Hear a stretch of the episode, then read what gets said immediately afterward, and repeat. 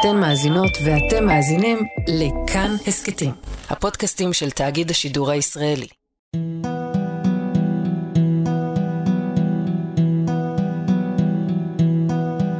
ב-7 באוקטובר 2023 חוותה ישראל את אחד האסונות הגדולים ביותר בתולדותיה. אסון שאת ממדיו אנחנו עוד מתקשים לעכל. בכל יום שעובר מאז מגיעות עוד עדויות על זוועות וסיפורים קשים, לצד סיפורי גבורה ואנושיות אדירים. אבל מעל הכל מרחף חוסר ודאות גדול ופחד.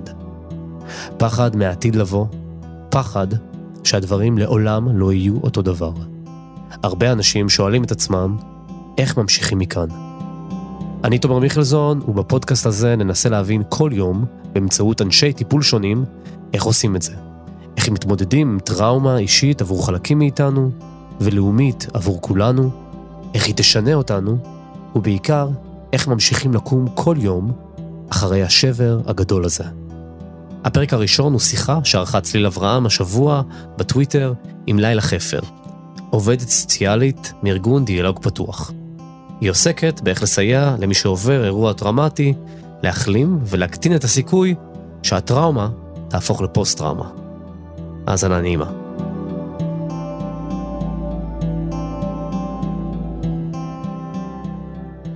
בשעה הזאת אנחנו ננסה לתת קצת אה, כלים, זאת המילה לילה? עוגנים אולי. עוגנים למי שעכשיו נמצא בבית ומתמודד עם אירוע טראומטי, או אירוע טראומטי שנמשך כי הוא חרד למישהו שנמצא בשטח, או אירוע טראומטי שהסתיים כי הוא כבר חזר וחילצו אותו, אבל בעצם ה... הימים הקרובים יקבעו אם האירוע הטראומטי גם יהפוך לפוסט טראומה ולמרות שתחושת חוסר האונים היא גדולה, אה, יש עדיין מה לעשות כדי שההחלמה תהיה טובה יותר וכדי שההשפעה של האירוע הזה על המשך החיים תהיה אה, יותר נסבלת. אני מקווה שאני בוחרת מילים סבירות לסיטואציה הזאת. אנחנו גם נדבר על הטראומה או על החרדה והסטרס שכולנו חווים עכשיו בבית, גם אם אין לנו מישהו קרוב מאוד שאנחנו דואגים לו, רק מהחשיפה לחדשות, לרשתות חברתיות, ואיך להתמודד עם הרמה המאוד מאוד גבוהה של חרדה ופחד ולחץ הזאת. אבל אנחנו נתחיל, אני חושבת, עם המצב הכי קשה, וזה, יש, יש כרגע בישראל אנשים, מאות אלפים, שחזרו ממצב טראומטי, שחזרו ממצב שבו הם היו לכודים, שחילצו אותם, שהם ברחו. מה אפשר להציע להם עכשיו, בהנחה ש... הלוואי שלכל אחד מהם היה איזשהו איש טיפול שהיה מלווה אותו צמוד, אבל זה כנראה לא ככה, אז מה לילה נכון עבורם לעשות בימים הקרובים כדי להתחיל להתמודד עם מה שעבר עליהם? ראשית, חשוב להגיד שיש המון התארגנויות של מתנדבים, של אנשי טיפול. אה, אנחנו אה, שמנו קישור לריכוז של הגופי התנדבות האלה, אבל באמת יש גם איך לתמוך פשוט בתור האנשים הקרובים שנמצאים מסביב. והייתי רוצה לדבר על איזשהו מודל שפיתח דוקטור משה פרחי, שמנהל את המרכז טראומה בתל חי, mm-hmm. מודל מעשה. בעצם לא כל אירוע טראומטי חייב אחר כך להפוך להיות פוסט-טראומה, הפרעה מתמשכת. ואחד הדברים שמאוד מאוד משפיעים על הדרך שבה הטראומה מתהווה למשהו שיכול להיכלל בתוך הסיפור הרציף שאנחנו מספרים לעצמנו על המציאות, היא קשורה הרבה לתחושה שיש לנו אפשרות לפעול, שיש לנו מה לעשות. ובאמת המודל הזה, מודל מעשה, הוא מדבר על uh, יצירת uh, קשר שממקד את הקשב של אנשים, עידוד לפעולה יעילה. אני רוצה רגע, לפני שאנחנו נכנסות למודל, להתעכב על משהו שאמרת שהוא מאוד חשוב. לא כל טראומה תהפוך לפוסט טראומה. לא כל מי שעבר אירוע אפילו נוראי ומחריד, יהיה לו הפרעה פוסט טראומטית בהמשך חייו. לגמרי.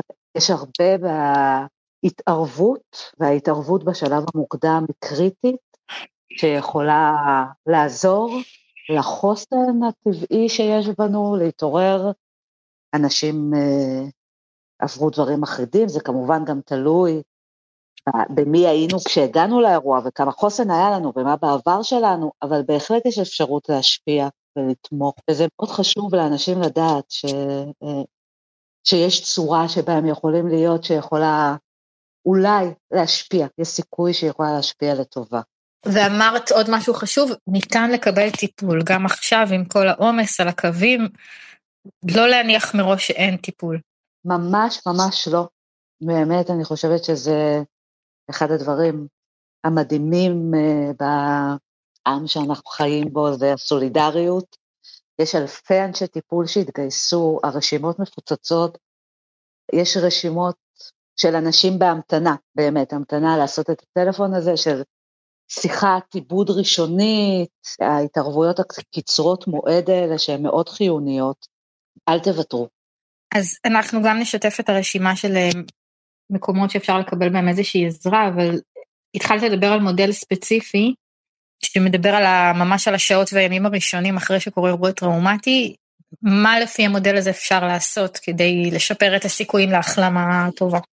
אז באמת הרעיון של המודל הזה זה אה, לנסות לעודד אנשים לפעולות שעוזרות לנו להתעשת. אנחנו בעצם רוצים להעביר את המשקל של הפעילות במוח, באזור של האמיגדלה, לחלק הרציונלי ולא לחלק הרגשי, שזה מנוגד הרבה פעמים לרפלקס הראשוני שלנו בתור אנשים שהתחנכו בתרבות כל כך uh, על ברכי הפסיכואנליזה, כן, כולנו, תדברו על זה, כדאי, uh, ת, תתבטא, תבכה, תרגיש, וזה דווקא לא נכון, זה נכון. בעצם הרצון שלנו להגיד למישהו אהוב, תוציא הכל, תפרוק הכל. נכון. לא, נכון. לא כדאי, לא מתאים. אז, אז מה לעשות, פשוט לשמור בבטן? מה כן? לא, הרעיון הוא לנסות להעביר את הדיבור לדיבור רציונלי שיכול לעזור לבן אדם רגע לייצר נרטיב, את הסיפור, השחזור של רצף האירועים שקרה, דרך ה, באמת ההפעלה של הרציונל ולא של הרגש, שזה לא אומר כמובן אה, לא לצרוח על בן אדם, אל תבכה, תגיד, לא, זה לא כזה, אבל mm-hmm. מה שהרבה פעמים אה, קורה כשיש אה, את הריכוז הזה בתוך המרכז הרגשי בשלב כל כך מוקדם, זה שבעצם אנחנו עושים כל הזמן שחזור של הטראומה. המרכז הזה של הרגש הוא מאוד מחובר לחושים, ואז אנחנו בעצם חווים עוד פעם את הטראומה ומייצרים כמו טראומטיזציה משנית כזאת על כל האירוע, ואנחנו רוצים לנסות להעביר את הפוקוס של האנרגטי, אז באמת אמרנו גם לעודד אנשים לפעילות יעילה, למשל להגיד, במקום להגיד לבן אדם, לא, תשב פה, אל תזוז, אני אעשה mm-hmm. בשבילך הכל, אתה רק mm-hmm. תנוח, לא, דווקא בוא תקום, כאילו תרתיח כוס מים, תתקלח, mm-hmm. יש משהו בפעולה הזאת, החיבור לגוף הפיזי, mm-hmm. שהוא מאוד מקרקע. הסיפור של מה שהיה, דבר ראשון, בטח לא ללחוץ על אנשים לספר, אבל גם אם הם מספרים, לנסות לעזור להם להבנות את הרצף של האירועים. איפה היית? איפה ישבת? כמה אנשים היו? מתי באה המשטרה? חשוב מאוד קל להגיד, היית באירוע הזה שהוא נגמר, ועכשיו אנחנו פה ביחד, וגם לתת לאנשים במה שאפשר לתמוך באנשים אחרים, נגיד אם זה הורה ויש ילדים קטנים בבית, לא לשחרר אותו מהטיפול בילדים, אם הוא לא מבקש, הרבה פעמים אנחנו רוצים להקל, כי דווקא ההתגייסות הזאת לפעילות, היא מגייסת חלקים אחרים שלנו, שיש בהם כוחות. באמת, אה, ג'ודי טרמן, שהיא אחת מהאימהות הגדולות של הטיפול בטראומה, מדברת הרבה על הדימוי הזה של אה, איילה שהתקיף אותה אריה, mm-hmm. ושאחרי שנגמר האירוע רואים שהיא קמה והיא מתנערת. כמו שקשוק כזה הפיזי שהחיות עושות כלב. שלנו. נכון, זה הפעולות, mm-hmm. זה כאילו השחרור, ממש דרך, אה, דרך הגוף, והחיבור הזה לוודאות שהעולם עדיין ממשיך להתקיים, עדיין אני יכול לקום, עדיין אני יכול לשים מים, כולם פה. את יודעת, זה מזכיר איזשהו אתוס מצ'ואיסטי כזה, שהוא נחשב היום מאוד מיושן, שפעם דיברו על זה שבמלחמות, שהחיילים לא היו בוכים בהלוויות, כי מה פתאום שיראו חייל בוכה. אני זוכרת שאצלי במשפחה שהיה איזשהו אירוע קשה, לא אירוע ביטחוני, אבל היה איזה כלל כזה שכל מי שרוצה לבכות, אז הוא הולך לבכות בשקט, בחדר אחר, ולא לבכות ליד כולם, כי אז זה מחליש את האחרים. וזו גישה שהיום היא נראית כאילו מאוד כזאתי של פעם, ואולי בעצם יש בזה משהו? אני חושבת שזה אה, ממקום מאוד שונה. Mm-hmm. אה, דבר ראשון, בגלל שזה אה, משהו שהוא זמני, נכון? אנחנו דיברנו על השעות הראשונות והימים הראשונים. כן. מה שהיה פעם זה שהיה גנאי, כן? ושאמרתי שאנחנו חלילה לא מדברים פה על לגנות או על לעצור, אם זה בא באופן טבעי, אז זה מה שבא, אנחנו עוזרים לבן אדם לאט לאט וברכות לאסוף את עצמו, mm-hmm. זה לא תקום מהמיטה, יא חתיכת uh, בחורה, אנחנו לא בוכים, okay. זה לא אוקיי. כזה. Mm-hmm. אז בואי נחדד את ההבדל, אז מה, מה, מה בעצם, מה ההבדל בין זה לזה? דבר ראשון, זאת פעולה שהיא מגיעה ממקום של הצטרפות, כן? Mm-hmm. זה חשוב מאוד להגיד. השלב הראשון בגישה הזאתי, זה היצירה, קשר של מחויבות, כן? גם אם באותו רגע אני פה איתך, אני לא הולכת לשום מקום, אנחנו ביחד נעבור את זה. והג'וינינג הזה זה הבסיס, כן? Mm-hmm. והוא מאוד שונה מהחוויה הזאת שאת תיארת קודם. הצעה לפעולה, mm-hmm. בשביל להיות אסרטיבית, היא לא צריכה להיות תקיפה. אנחנו עושים את זה המון בשטח, הייתה תקופה מאוד קשה של פיגועים, היו עושים את זה הרבה בבתי חולים, עם מאות נפגעים. זה לא בא ממקום של uh, התנשאות על האחר, אני חושבת, כמו כן. שהרבה פעמים יש בגישה שהרגשות הם לא לגיטימיים, וגם שאנחנו לא מונעים כמובן לא בכי ולא שום ביטוי אחר רגשי, אנחנו אלא כמו, אם היינו אומרים שנגיד הרגש הוא כמו מים, Mm-hmm. אז הייתי אומרת שהמטרה שלנו פה זה לבנות למים איזשהו ערוץ שהם יוכלו mm-hmm. לזרום בו, במקום שתהיה הצפה שתחרב את okay. כל אוקיי. השטח, אבל אנחנו לא מבטלים את המים. יש עוד דברים מעשיים ש... שאפשר להגיד, לצאת להליכות, ל... לא יודעת, אה, לא כולם עכשיו יכולים לצאת מהבית בכלל. נכון, לא כולם יכולים לצאת מהבית, וגם לא לכולם זה טוב. את מתחילה לגעת בנושא שהוא בעיניי הכי קריטי לדבר עליו בימים האלה, שזה הנושא של משאבים. יש הרבה צורות להתמשאב, לכל אחד יש את הצורה שלו. אה, פרופסור מולי להד אה, בנה מודל שנקרא גשר מאחד, שהוא בעצם מיפה אה, שמונה סוגים מרכזיים של משאבים, mm-hmm. יש בהם המון תתי זרמים, אז באמת יש אנשים שהגוף הוא משאב מאוד מרכזי בשבילם, ואז אנשים האלה ללכת או לרוץ ואז זה יכול להיות גם בתוך הבית אה, מול אה, יוטיוב, אני חושבת שכולנו זוכרים בני הסגרים של הקורונה, כמה אפשר לעשות אה, 100 מטר שסביבך, ואז באמת הגוף זה משאב שהם צריכים להתחבר אליו. אבל יש אנשים שעבורם זה דברים אחרים, אני אמנה רגע את המשאבים שפרופסור להד אה, מצא. אז זה גוף, שכל, אנשים שמה שעוזר להם זה מידע, מידע שנותן להם תחושה של שליטה, שהם עושים תוכניות, רגש, יש אנשים שהרגש זה המשאב שלהם, שמה שעוזר להם זה אה, לבכות מלא, או לצחוק אה, הרבה, או לעשות פעולות יצירה שמחוברות mm-hmm. לרגש עבורם. יש אנשים שהמשפחה או המעגל הגרעיני, הלא ביולוגי שלהם, mm-hmm. זה המשאב שלהם, לדאוג לתא הקטן הזה ולהתכנס לתוכו. אמונה, יש אנשים, אמונה היא משאב יקר ערך בימים האלה, בלי קשר לאם היא באל או בכוח רוחני או במשמעות, זה שיש לחיים משמעות, ואז זה אנשים שעוזר להם אה, להתפלל או לעשות מדיטציה, או כל דרך שבה הם מתחברים לכוח הגדול מהם הזה. יש אנשים שהחברה היא המשאב שלהם, שזה המעגל היותר רחב מהמשפחה. אנשים שהמנהיגות, שהם מייצרים מתוכם, היכולת mm-hmm. שלהם לעזור לאחרים, התחושה של הסולידריות, היא המקור לכוח בשבילהם, ויש את הדמיון, זה המרכיב השמיני שמולי mm-hmm. מצא אנשים שהחל מהיכולת לייצר איזשהו מפלט בתוכך, עד אנשים שמדיטציות כמו דמיון מודרך מאוד עוזרים להם, או חברים דמיוניים, זה כאילו יותר מקושר לילדים, אבל בעצם זה, זה נכון לכולם, לכל מי שיודע להפעיל את הכוח הזה. ואני חושבת שאחת הדרכים הטובות עבורנו לתמוך אחד בשני, זה לא להניח שמה שטוב לנו הוא טוב לאחרים, וממש לפתוח שיח על זה.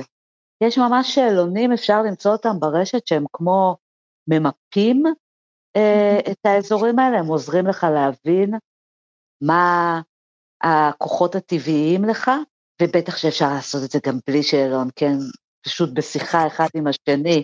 יש משהו ברעיון הזה שאפשר להתחבר למשאבים, וכמו שטראומה היא, היא תופעה של אה, משהו שנוגס במשאבים שלנו, כן, משאיר אותנו חסרי משאבים, mm-hmm. ושכמו האנטיביוטיקה שאנחנו יכולים לקחת מול זה, היא להתעקש להזריק לעצמנו משאבים. את uh, הזכרת את הקורונה, שזה באמת דוגמה מאוד זמינה שיש להרבה מאיתנו uh, לאיזושהי התמודדות עם חוסר ודאות ועם סטרס שנמשכים הרבה זמן. ואני זוכרת בתקופת הסגר הראשון של הקורונה ראיינתי את uh, פרופסור צבי טל, פסיכיאטר, שהוא אמר שאנחנו נמצאים אז, בקורונה, שאנחנו ב, במצב של טראומה מתמשכת. זה נכון גם למצב הזה עבור מי שיושב בבית ומחכה לחדשות, מקווה שהן יהיו טובות, אבל יודע שהן יכולות להיות רעות מאוד. הוא, הוא בעצם בתוך אירוע טראומטי כבר יומיים. את יודעת מה זה כבר יומיים? החברים אה, שגרים ביישובים בעוטף עזה, הם באירוע טראומטי כבר, אני לא יודעת כמה שנים. כשדיברנו קודם, אמרתי לך ש...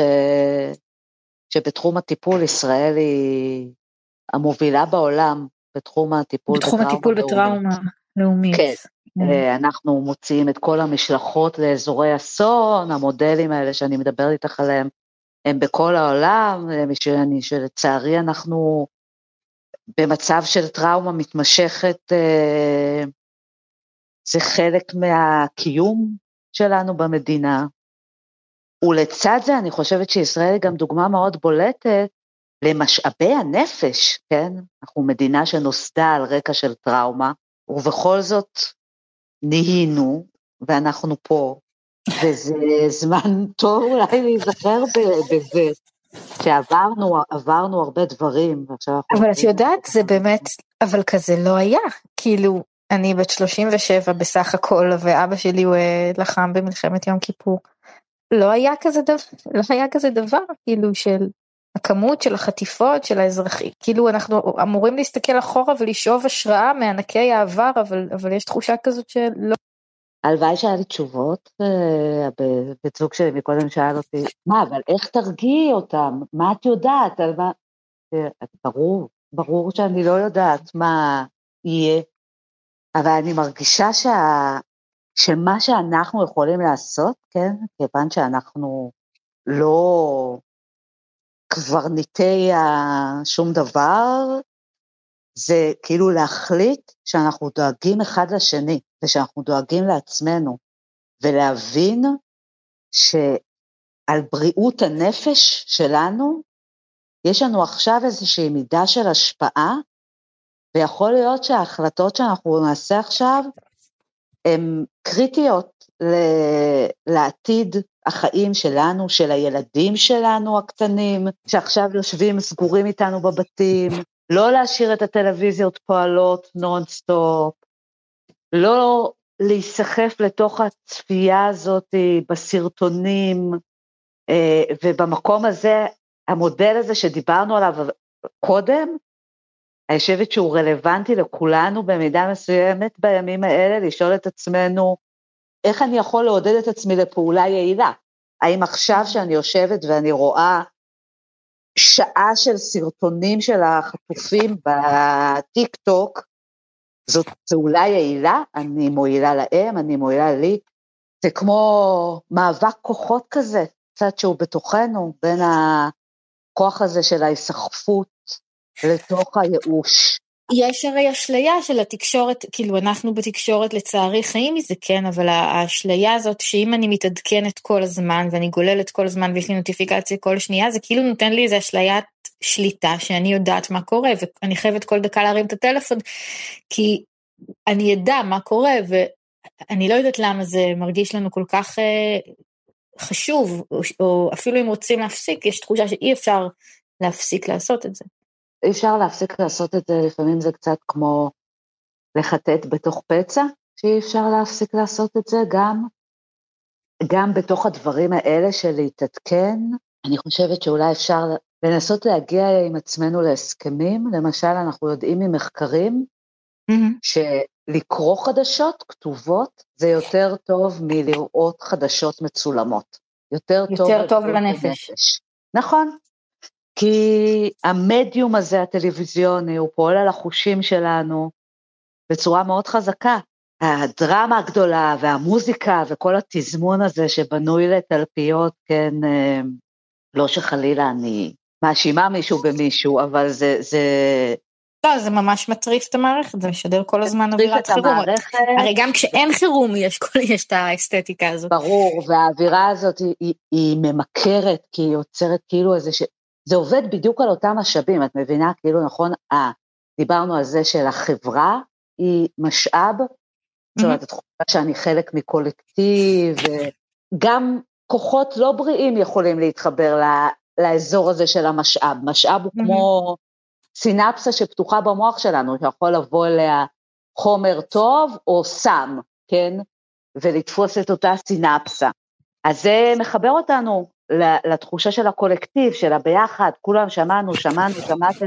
Mm-hmm. עכשיו, שלא תטעי, אני מדברת איתך, ואני היום, לא יודעת כמה שעות הייתי בכל מיני מדיות, כן? אבל אני חושבת שהשיח הזה, שיח שאנחנו עושים עם האנשים שאנחנו תומכים בהם ודרך פתוח, ושאני עושה אותו גם נגיד, כן, אני, אני כן עושה אותו בבית שלי למשל, עם הבת שלי, אני מאוד מקפידה. להסביר לה למה היא לא צריכה לפתוח סרטונים.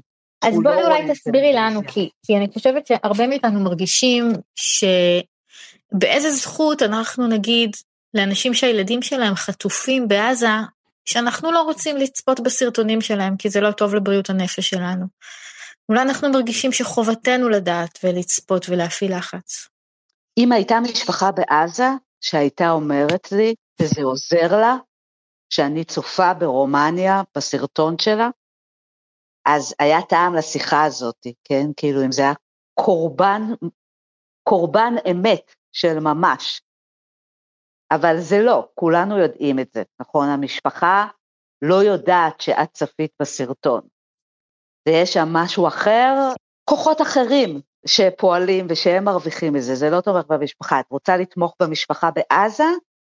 אני מתארת לעצמי שבעיר שלך יש כמו בעיר שלי, כל מיני מקומות של איסוף כסף. אגב, דיברנו במשאבים, שוב על המשאב הזה נגיד של החברה, התנדבות, היא נחשבת לאחד מגורמי החוסן הכי מיטיבים. בכלל זה אחד הגורמים שעובדים הכי טוב על הפסיכולוגיה שלנו, שאני מתנדב, אני גם מרגיש שיש לי משמעות, כן? וגם אני מרגיש אוקיי. שעשיתי משהו שיכול להשפיע, אז זה כמו, בזה שיש את השיח הזה, רגע, מה, מה בעצם אנחנו עושים עכשיו? האם כולנו לכודים רגע בתוך טראנס קולקטיבי, או אם אנחנו בוחרים לעשות משהו אחר כדי להיות, אני לא אומרת לא להשתייך, זה מאוד חשוב שאנחנו תומכים אחד בשני, ואפשר לתת uh, סיוע מעשי mm-hmm. ולטפל בצרכים, יש באמת הרבה צרכים שמגיעים מהשטח האמיתי, כן? בניגוד לצורך לצפות בסרטונים ובחדשות, שהוא לא. צורך באמת שמישהו מבקש מאיתנו משהו, הוא רק לוחץ נכון. לנו על הנקודות האלה.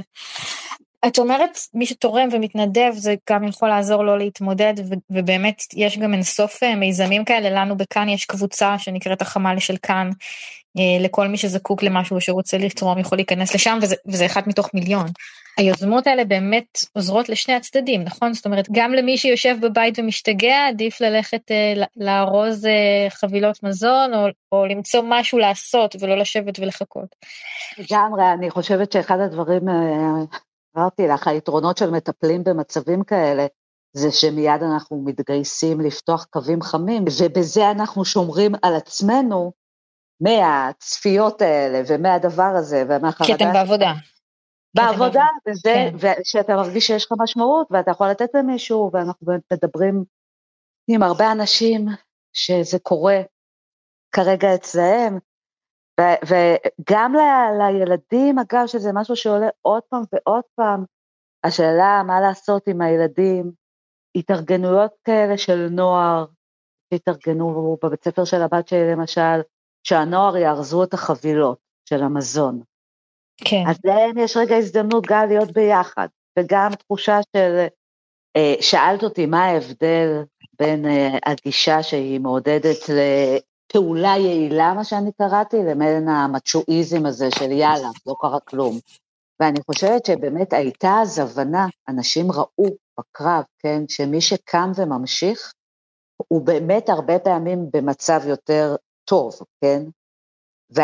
והאי-הבנה הייתה על זה שזה דורש מאיתנו לבטל את הרגשות שלנו, והיום אנחנו בעצם אומרים, בואו נעשה איזה פעולה משולבת, כן? כי כשאורזים חבילות, אפשר גם לבכות וגם לצחוק וגם לספר כאילו ביחד את הסיפור שלנו, מה קרה, לכל אחד יש איזה קרוב משפחה, חברה, משהו בתוך החיבור הזה, והחיבור למען פעולה משותפת הוא נורא, הוא נורא מייצב. הוא עוזר גם להרגיש שייכות, גם לארגן את המציאות וגם לשמור על איזושהי שגרת עשייה, כי זה שכולנו נעולים עכשיו ביחד בבתים, זה לא דבר קל, כן? הורים לא כן. לא פנויים לעצמם, וכשאת שאלת אותי אם אני רוצה לדבר, וחשבתי מה אני רוצה לדבר, חשבתי על זה שהייתי רוצה לדבר בדיוק על האפשרות לדבר על זה, כאילו להגיד לאנשים, יש את המודלים האלה, הם לא נבנו לאנשי מקצוע, הם מודלים שנבנו לבן אדם הרגיל, שלא עבר שום לא צריכים, הכשרה. כן, אתם לא צריכים הכשרה מקצועית בשביל להשתמש במה שאמרת. עכשיו, אתם יכולים... אחד המיתוסים הכי חשובים לנפץ, זה שהרבה פעמים אנשים, כשהם פוגשים בן אדם אחרי טראומה, הם פוחדים להזיק לו, הם אומרים, וואי, שיבוא איש מקצוע, אנחנו לא יודעים איך לגשת מזה.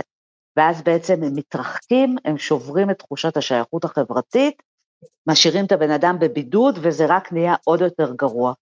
ואני להגיד, לא, mm-hmm. זה ממש ממש פשוט, כלים מאוד מאוד פשוטים.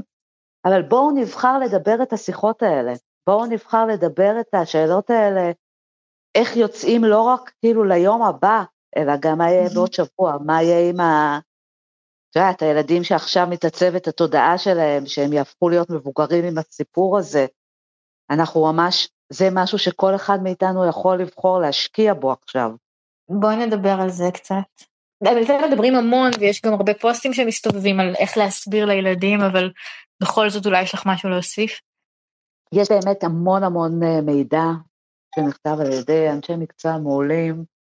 אני אגיד שכאילו ילדים, יש איזו יכולת מאוד גבוהה להיות בכאן ועכשיו, והרבה פעמים אנחנו המבוגרים שמים עליהם יותר מדי אינפורמציה, יותר מדי מין כזה רוצים לעשות איתם שיחות, אז איך אתה מרגיש, לוודא שהם לא מדחיקים, אבל באמת אני חושבת שילדים, מה שהם צריכים זה לדעת את הרשות, שיש להם את הרשות לבוא לשאול אותנו, mm-hmm.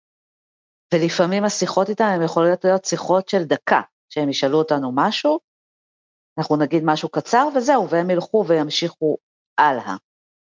זה לגבי ילדים ש... שיש רק סביבם את המציאות לי משהו אישי. זה נכון גם לילדים שאבא שלהם עכשיו אה, במילואים, או שמישהו נכון, קרוב אליהם נהדר. זה לא, זה לא בדיוק אותו דבר, כן? זה לגבי אבא במילואים, זה נכון שילדים הם כאילו, גם הם מסוגלים לא להיות עם החרדה כל רגע ורגע כמונו. ויש משהו בלאפשר להם כאילו להיות את זה אפשר ורצוי בעיניי להגיד להם משהו על הרגשות שלנו אם אנחנו מרגישים אותם, כן? לא להסתיר, אבל לא להפיל את זה עליהם, כן? אפשר להגיד, אבא במילואים ואמא עצובה עכשיו, אבל אנחנו פה ביחד, משהו מאוד מאוד קצר, לא לשקר, כמובן, זה תמיד כלל, כן? לא להגיד, לא יודעת מה, אבא נסע לדוד, כשבעצם אבא נסע למילואים. Mm-hmm. לגבי השאלה ששאלת על אה, חטופים אה, נהדרים, זה בעיניי, זה לא משהו לשיחות של עצות ברדיו. יש. הרבה, הרבה עזרה של פסיכולוגים חינוכיים לילדים. המשפחות האלה גם מקבלות ליווי נורא פרטני. יש הרבה דיבור של הורים ברשתות שהם לא רוצים שהילדים יראו אותם ככה. דואגים, בוכים. זה נכון? הרצון שלהם להסתיר הוא נכון? אנחנו נכנסים פה, אני חושבת, למישור הלא מוחלט. Mm-hmm. אני אגיד את דעתי האישית. כן. יש לי קולגות שיגידו אחרת.